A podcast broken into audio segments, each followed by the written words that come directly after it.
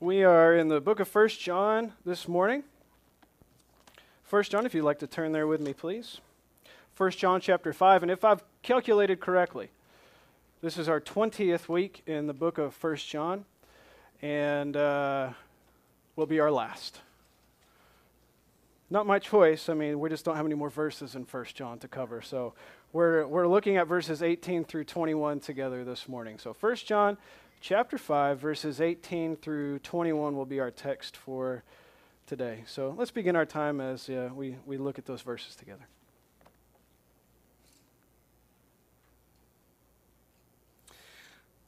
And we know that everyone who has been born of God does not keep on sinning, but he who is born of God protects him, and the evil one does not touch him we know that we are from God, and the whole world lies in the power of the evil one. And we know that the Son of God has come and has given us understanding, so that we might know him who is true. And we are in him who is true, in his Son, Jesus Christ. He is the true God and eternal life. Little children, keep yourselves from idols. So, John's last words to these churches in Asia Minor, if he just said one last thing to say, if I had to say it and make sure I cover everything, if you haven't heard it so far, keep yourselves from idols. This is the message of First John. Actually, if we could summarize it, I would say that we would do well to say, keep yourselves from idols, as a great summary of what John has been telling us so far in this letter. Why is that? Because what has John been doing this whole time? He has been establishing for us two very distinct groups of people one who worship the true God, right? And one group that does not worship the true God. And so, as these groups are becoming more and more distinct by means of his teaching, but not only that, they're actually growing farther apart, aren't they? They have left and they are doing their own thing, but yet that influence kind of remains among them, and they're hurt by that. They want reassurance of their salvation. They want all of these things. And so, John has been telling them listen, this is who Jesus truly is, this is who God truly is, this is what it actually looks like in reality. And if you are a child of God, you will be loving the children of God, and this is how it all works together. Don't be fooled. This is how Jesus is properly identified, and those who have left you are identifying him differently. And if you identify a person differently, you don't even know who he is. I mean, if you were to invite someone to church here and you were to describe me, and you describe someone who is not me, and then they come and they meet me and they say, Well, you're not the person they described at all. Then you didn't describe me, did you? When you describe someone, you want to describe them for who they truly are, for their proper identity. And if you describe them improperly, then you don't even have the right person in mind. For these people who have left, unfortunately for them, they are defining Jesus Christ other than who he actually is. They don't see him for Jesus Christ, Son of God, Messiah, but actually as something different. And so it's important to John, and it's important to God obviously, that we identify Jesus properly for who he is, because if we don't, if we don't understand who Jesus properly is and we give him worship, what are we worshiping? An idol. Something that isn't true, something that is not God himself. And so, that being said, do you see how he might say at the very end, So, remember then, keep yourselves from idols. But what does this warning anticipate, or what does it have laying behind it? That we all are going to have a tendency to want to worship idols. And you might say to that, not me though. I'm not at home fashioning up a little, you know, wooden or metal thing to worship. If you are, I mean, quite obviously this is not right. But for most of us, that's not even anywhere near our minds, right? So you might think, well, idol worship is far from me, but of course, we know that idol worship is setting anything else up as God who is not God and giving him honor and praise as God. Right? Anything. It could be anything. So, what does he say to us just in the verses leading up to this that he might say at the end, So then keep yourselves from idols? What is he saying leading up to that? What are the very last things that John wants his audience to leave with? Let's look at it. Let's look at verses 18, 19, and 20 kind of together. Um, And here's what it says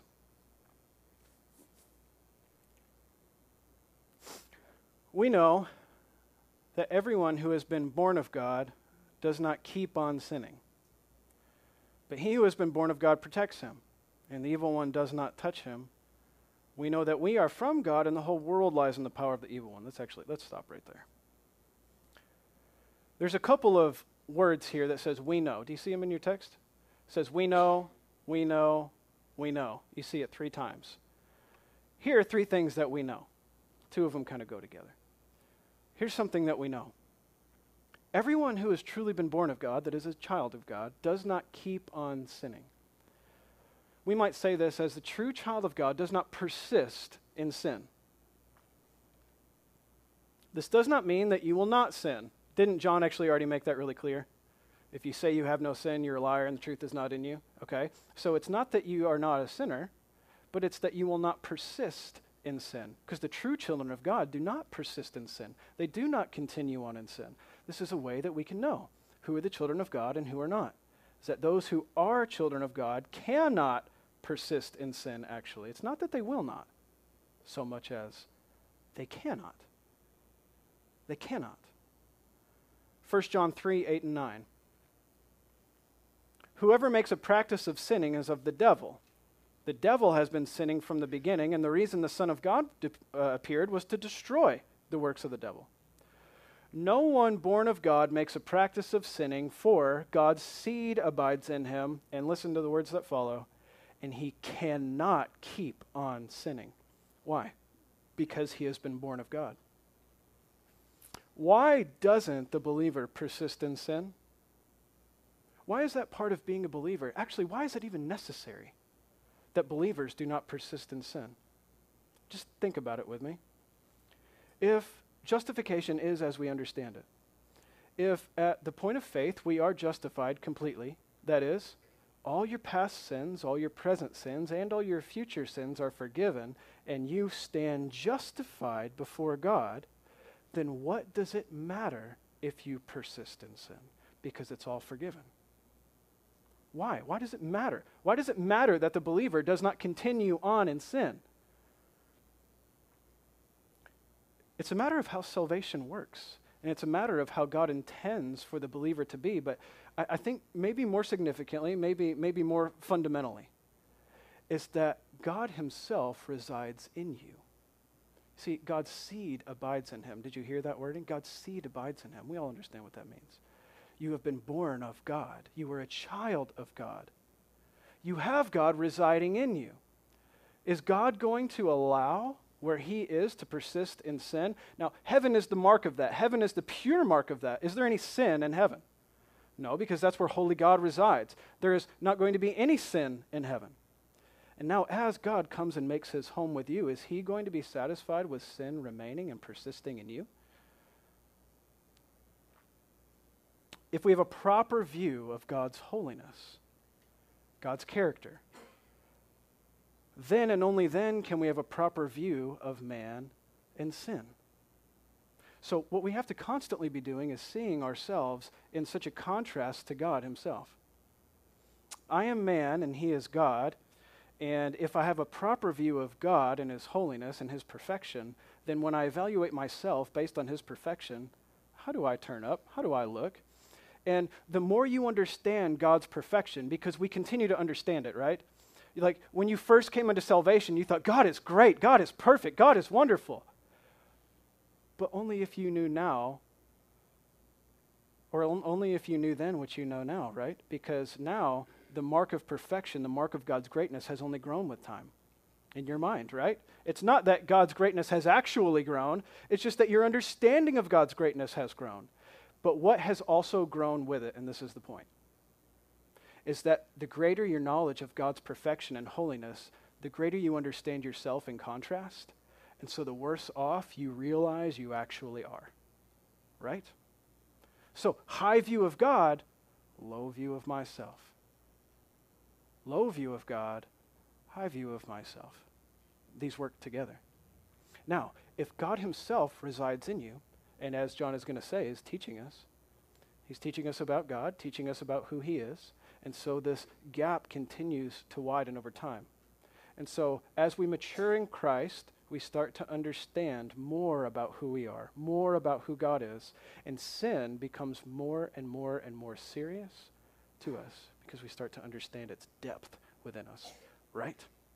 Okay, so by very nature, um, the contrast between God and man um, becomes more distinct over time. You know, I was just thinking about this. Uh, you ever had to figure out if something was dark blue or black? Yeah, I know you have. This is a common human dilemma. Because you find a shirt or a pair of pants or a jacket or socks, right? And you say, black. It's black, right? And then someone else says, what? I think those are blue. And then is the problem, right? So what do you do? You get something you know is black and you hold it up against it. If you haven't done that, that's the way to solve the problem, by the way. Get something that you know is black, hold it up, and see if it's the same. If it's dark blue, it will show. If it's black, you'll know it. But only when it is measured against that which is pure, right? Only do we understand ourselves truly when we're measured up against that which is pure. If you don't measure yourself up against anything, you're going to come out looking real good. But when you measure yourself up against God, the true colors show. Do you understand? Now, it is true that the seed of God abides in us, and so, as the seed of God abides in us and we come to understand Him, certainly sin is going to be leaving us. This is what sanctification is. But let me just make this other point, and this is really what the point that John's making right here, is that the reason the, the believer does not persist in sin is, is for what he said. What did he say? We know that everyone who has been born of God does not keep on sinning, but he who is born of God protects him. He who is born of God protects him. Who is that? Yourself? Because I was born of God. Oh, no. He who was born of God. This a reference to Jesus himself, right? This is a reference to Jesus. He who was born of God, the Son of God. He who was born of God protects him, and the evil one does not touch him. You know another reason, a primary reason, that you are not persisting in sin and cannot persist in sin, will not persist in sin, is because your Savior is protecting you from Satan himself. But this could mean a number of things, couldn't it? This could mean Satan, Satan doesn't touch me. If, if I were to say to you, all believers are 100% completely protected from Satan and his influence over your life. He will never touch you. He will never get in your way. He has nothing to do with you because you are in a bubble of God's protection. The word says it. To that, you might say, What? I don't think that's right. My personal experience tells me Satan is very much uh, a problem for me still.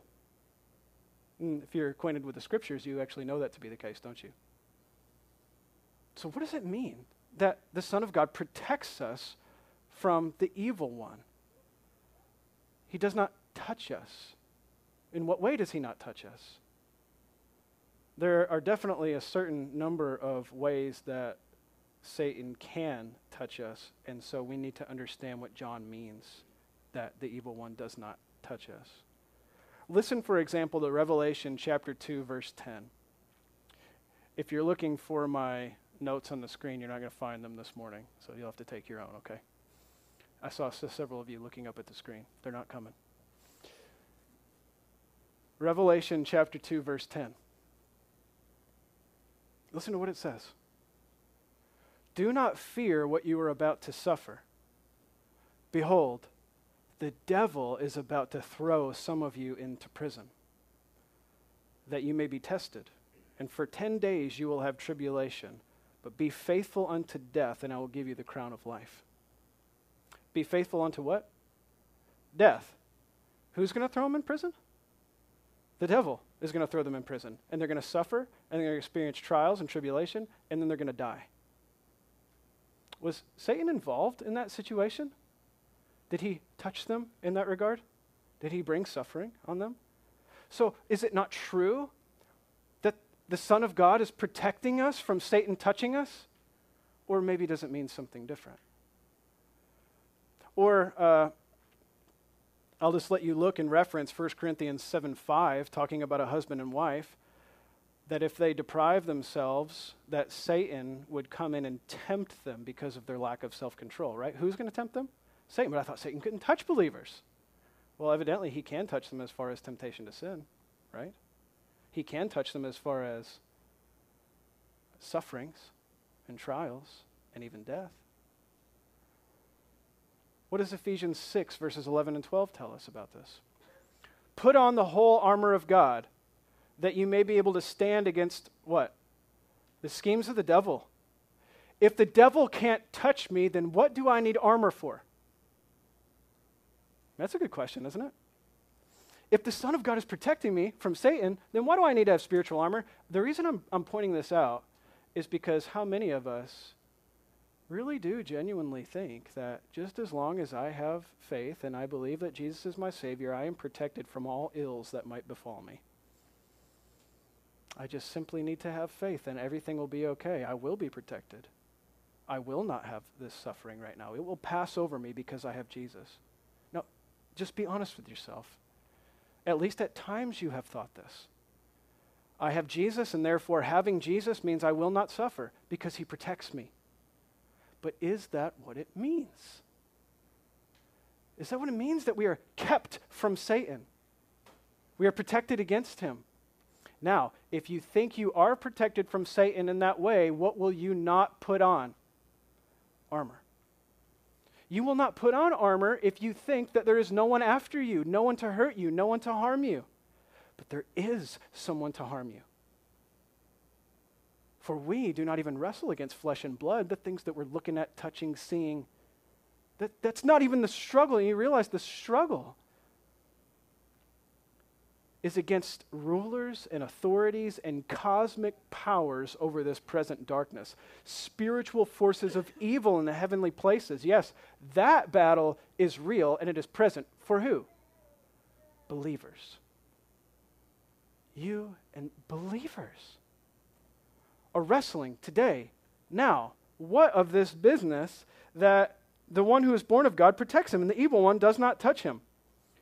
Well, if you just go back to the beginning of uh, verse 18 and we read it in context, we realize that the protection is about something in, in, in, particular. There's a particular type of protection that he's referencing. What is that? We know that everyone who is born of God, what?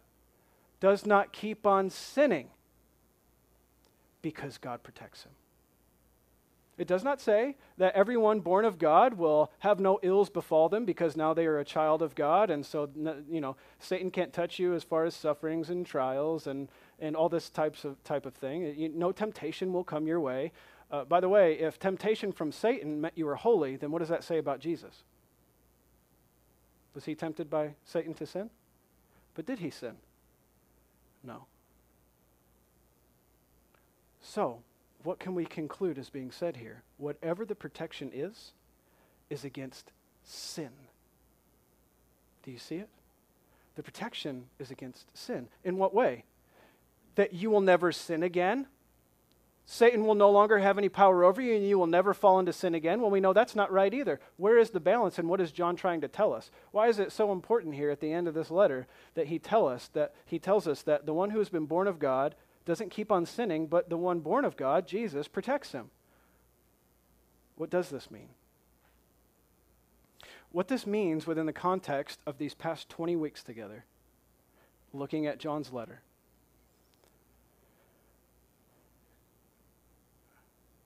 It is impossible for a child of God to be under the full power, rule, and influence of Satan and sin. Why is that? Because we no longer belong to him. And you will never be taken away from God and gripped by Satan so as to be under his rule ever again. And what does Satan want you to do? What does his rule force you to do? What does it trap you in? Sin, rebellion. Do you remember the world that we talked about? It's that sphere of rebellion. Those who are the children of God have been taken out of that sphere of rebellion, the world. We no longer are of the world. That's not us. We've been taken out of that. So, what John is telling us is that Satan is the one who has the power and influence over that world, that sphere, right? You have been taken out of it. So therefore, he is no longer the one who has the power and rule over you. You are no longer trapped by the influence of rebellion and sin, and you never will again. He doesn't have that power over you. The one born of God, Jesus Christ, protects you from that. He holds you in his hands, and he will not let go. Satan cannot take you back. Satan cannot take you back. Why might we need to hear this? You already know. You already feel it. Because there are times when we feel as though Satan has taken us back. Isn't that right? Have you ever felt the grips of Satan on your ankles to drag you right back where you came from and shut the gate and lock you right back in that domain of darkness that you came from? And you say, I don't want anything to do with that, and you fear that you have been trapped again by Satan and his power and influence. But what John is telling us is that if you are a true child of God, the Son of God is the one who protects you, and he will not let you be taken back into that domain of darkness for Satan to have his rule over you. Do you remember what Jesus prayed in his high priestly prayer? John 17. John 17, verses 15 through 17. Just, just listen. By the way, when Jesus prays something, do you think that that prayer is effective? Let's just start there. Is Jesus a good prayer? Does he pray according to the will of God? It'd be weird if he didn't being that he is God. Right? So, the prayers of Jesus are effective. Listen to what he prayed for you and for me. I do not ask that you take them out of the world, but what? But that you keep them from the evil one. They are not of the world, just as I am not of the world. Sanctify them. No sin remaining, right? You will not persist in sin. Sanctify them in truth, your word is truth. So, two things. The two things that John is touching on are the two things that John pointed out in the high priestly prayer is that Jesus is praying for our protection from the evil one. Prayer granted. Jesus is praying that the Father would sanctify them. Prayer granted. You will be sanctified, you will not persist in sin, and you will be protected from the evil one. It is God's plan, however. Look at verse 19. We know that we are from God, but the whole world lies in the power of the evil one. So it is God's plan, His intention, that those who were called out of the domain of darkness still live in the midst of a people who belong to the domain of darkness. Now, this is a common theme in the scriptures, isn't it? Is that we are here, but this is not our home. We have a home that is to come.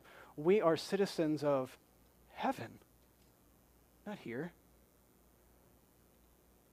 Why, if we are children of God and we belong to heaven, does he not? Why does he not just, when you come to faith and you are justified, listen, my justification is not going to get any better. No longer, no, no matter how long I stay here, I'm not going to get more justified. So let's just call it quits. Just take me home. Why does he plan to leave us here even though we are already justified?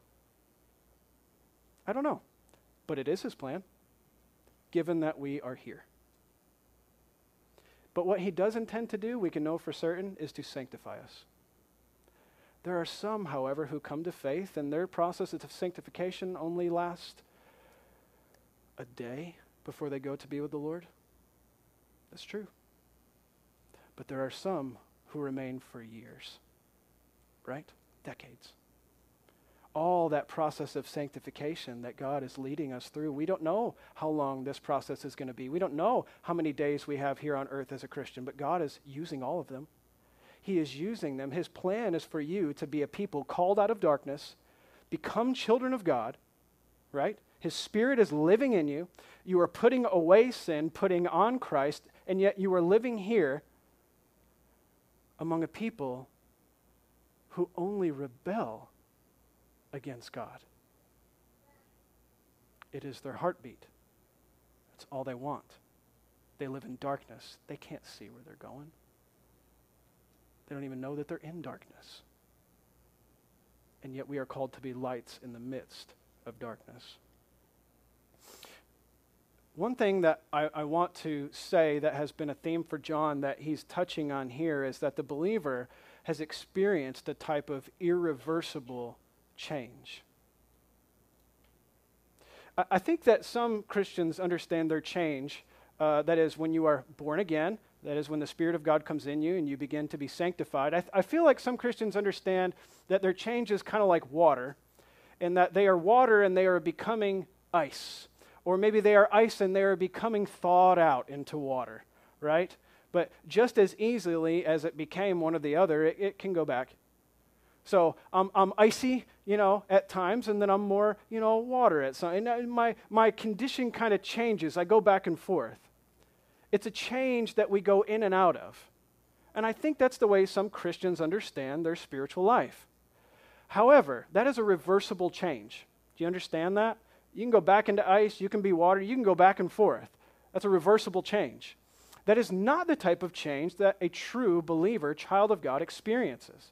A true believer, child of God, experiences an irreversible change. More like burning wood and it becoming ash. You can't make it wood again. It's ash forever now. It can't go back. That is the type of change that believers experience. We once were not a people, and now we are a people. We once were in darkness, and now we are in light. Are we going to go back to the darkness? No. We once were under the rule of Satan, and now it is impossible for us to go back under the rule of Satan. We once were slaves to sin, and now it is impossible for us to be slaves to sin again. The true child of God will not persist in sin. Why? Because the Son of God is protecting him. You are going to live in a world that is under the influence of Satan and his power, and you understand that. By the way, please don't attempt to make this mean that Satan is sovereign over the world, because that's not what it means. We already talked about it in context that it is a sphere, a sphere of rebellion and influence that is the world. And Satan certainly has been given power over that realm, the realm of rebellion, right? We get that. So, Satan is not in charge, God is in charge. But for those people who are enslaved to sin, Satan has them in his grips. He has power over them, but not the child of God.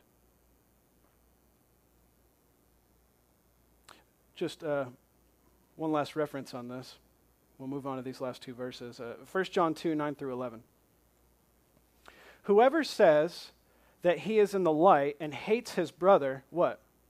Still in the darkness. So, do you see that John is trying to point out this irreversible change? He's trying to say, you're either one thing or the other. You're either wood or you're ash. Now, let's try to figure out which is which here. Are you wood or are you ash? They're very different things.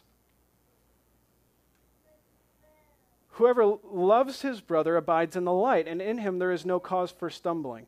Whoever hates his brother is in the darkness and walks in the darkness and does not know where he's going because the darkness has blinded his eyes.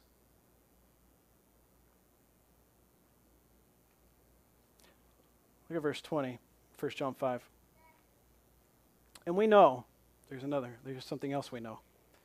And we know that the Son of God has come and has given us understanding so that we may know him who is true.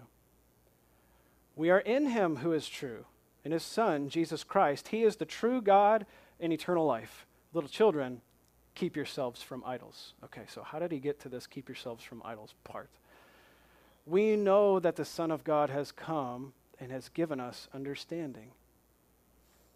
Now, it says here in, in our text, in his, we believe, uh, we, we are in him who is true. Really, I, I, think to keep the wording more familiar and to flow better, it, it, it should be the true one, because there's the evil one and then the true one. And you are either in the evil one or you are in the true one. We are in the true one, as it says. We are in the true one, in his Son, Jesus Christ. He is the true God and eternal life. Is this a reference to Jesus as the true God or the Father as the true God? That's up for debate. It doesn't affect whether Jesus actually is God or not, by the way, because the rest of the scriptures affirm that. Here's the point, and it's very simple.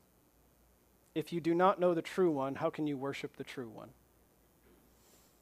If you are not in him who is true, then you are not in him who is true, right? These, you, you're either in him or you are not in him. And if you are not in him, then you don't know him and you don't worship him. To believe in and to worship that which is false, we already talked about, is idolatry. Here's the question. The question John leaves his readers with is this Which God do you worship? That's ultimately the question. Having read everything that we have and studied up until this point, and John says now at the end, basically, now, which group do you belong to? Are you those who understand the Jesus of the Scriptures, the true historical Jesus, as I have laid out for you? Or do you belong to this other group that has rejected that reality? Which is it? Because you can't belong to both. Which God are you worshiping? If you say, I worship the true God, then here's the call to those who worship the true God, and the call is this keep yourself from idols. Idolatry, I believe, can be understood in terms of that which holds your affections above God. And the reality is that God should hold all of our affections, and we should be satisfied in Him in, a, in the culture we live in, we are pulled in many different directions to be satisfied in something. You are pulled, whether you understand it or not, believe it or not, admit it or not, you are being pulled in your life to be satisfied in something that is not God. Do you admit it? You, you have a pull, and it's somewhat unique to many of us that we all have our different pull of satisfaction. We want something out of life to satisfy us. You have your own pull. For some, it's being satisfied in relationships. And if there's relational harmony with everybody, everything is good. For some of you, it's money. If, there's, if everything is good with our finances, everything is good. For, for some of you, it's status. If, if I can achieve what I want and get the recognition for it, then all is good. I'm not sure what it is for you. I have been praying for you that the Lord would bring that to your mind that you might see it, that we all might see where we are tempted in our own right to worship something above God. And what that means is that your affections are set on it. If you look up and you see the one thing, if I could, if I could say to you, what is the one thing that you want out of life? Or what is the one thing that you want resolved right now in life? What is the thing that is closest, nearest to your heart that you want? What is that thing? Can you, can you identify it? Can you identify what your heart is so longing for? Why are you so discontent? Because we all have discontentment within us. What is your source of discontentment? You have not yet got that thing that you want because your heart is so set on it, but you don't have it. You haven't attained it yet. You're trying with everything that you have to get that thing. What is it? If it's not God, then it has become an idol in your life. Is God the thing that is set before you always, and your heart's affections are set on it? And so, how does that help the situation? Because even though you don't attain the things that you might want so desperately, it's not wrong to want to attain things, that's good. But when you don't get them or those things are taken from you, you are not devastated, are you? Because you still have that thing that is most precious to your heart which is God? And can even Satan himself pull that away from you? The answer is no. Nothing can pull you away from your Savior. So, in other words, you should have a satisfaction and a contentment in your heart because you have everything. You have a God who loves you. Why then would we ever want to set before ourselves something else that our heart's affection wants to be set on? Like, why would we ever put something else in that place? I like God and He's great, but if I also had this, imagine how great things really would be. If I could add to what? Add to what? Add to who God is. Add to what He has given you. Add to His love. Add to His affection over you. Add to His saving might in Jesus Christ over you. What are you wanting to add to that you are so discontent in your heart? What is it that you don't have? For the believer, the answer is this there is nothing that you don't have that you have not been given by God in Jesus Christ. You have been given all things. We already have it all. So we ought to be those people who most rejoice. We ought to be those people who have great joy, even in trial and conflict, even when Satan might imprison us, as he did to that church in Revelation. Why? Consider it all joy my brothers, when you face trials of various kinds. Joy in the midst of trials, how could that be? Because your heart is already satisfied in everything that your God has given you. And so it proves to us, it's a test, that if I find myself satisfied in God, that I have not set other idols in his place. Do you see it? If I find my true affections in God and, and I'm satisfied in all that he has given, that even when all this stuff on earth is not given to me, it's okay because I don't worship that thing. My heart is not in it, my heart is in God. So, why the call to keep ourselves from idols? Because we always want to go back to them. Because we always think in our own sinfulness that there is actually something better that God has not yet given us. And so we try to attain it on our own. I was thinking this morning of an old story. And uh, that story comes from the book of Exodus. And it's about a group of people who gathered together. And uh, God was about to do a great thing and uh, speak to them. And uh, man, they were super excited. I mean, really excited to hear from God Almighty. But he was taking too long. Um, I'm not sure what's going on here. Uh, we were really excited at first to hear from God, but God is just I don't know what's going on. We've never even seen your face.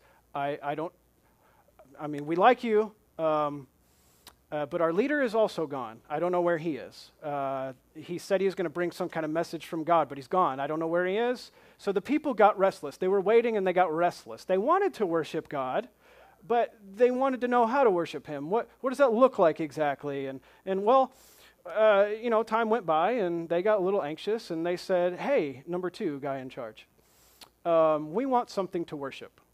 And he said, all right then, just give me all the gold you're wearing. And so they took off all the gold they were wearing and, and he fashioned something up for them real nice. And it was a, it was a cow, of all things, you know, a golden calf. And they loved it. And even Aaron himself said, And so we will give praise to Yahweh. Thinking that they could actually worship an image that their heart's affections could be set on and God Himself at the same time. Now, when Moses came back down off the mountain and found this to be the case, he forced them to grind it up and to eat it. That's pretty harsh penalty, but that's what happened. And he was so distraught at what the people had done, he took something that had been written by the very finger of God and threw it on the ground. If you had something written by the finger of God, would you throw it to the ground? If you had the very words of God, would you neglect them? We do have the very words of God.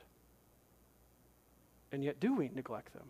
Do we sometimes throw them to the ground? And sometimes, are we those people who have just been lost and we get so upset and obsessed with the world around us that we just want to satisfy ourselves already because God isn't doing stuff the way I want Him to do it, so we're going to take matters into our own hands. You want something that God has not given and that He is, is doing in His own time. So it becomes a little bit more real, doesn't it? Because sometimes there are things that we want God to do, but His timing isn't right, and we want Him to act already. And so um, we're going to take matters into our own hands, and that doesn't ever turn out well.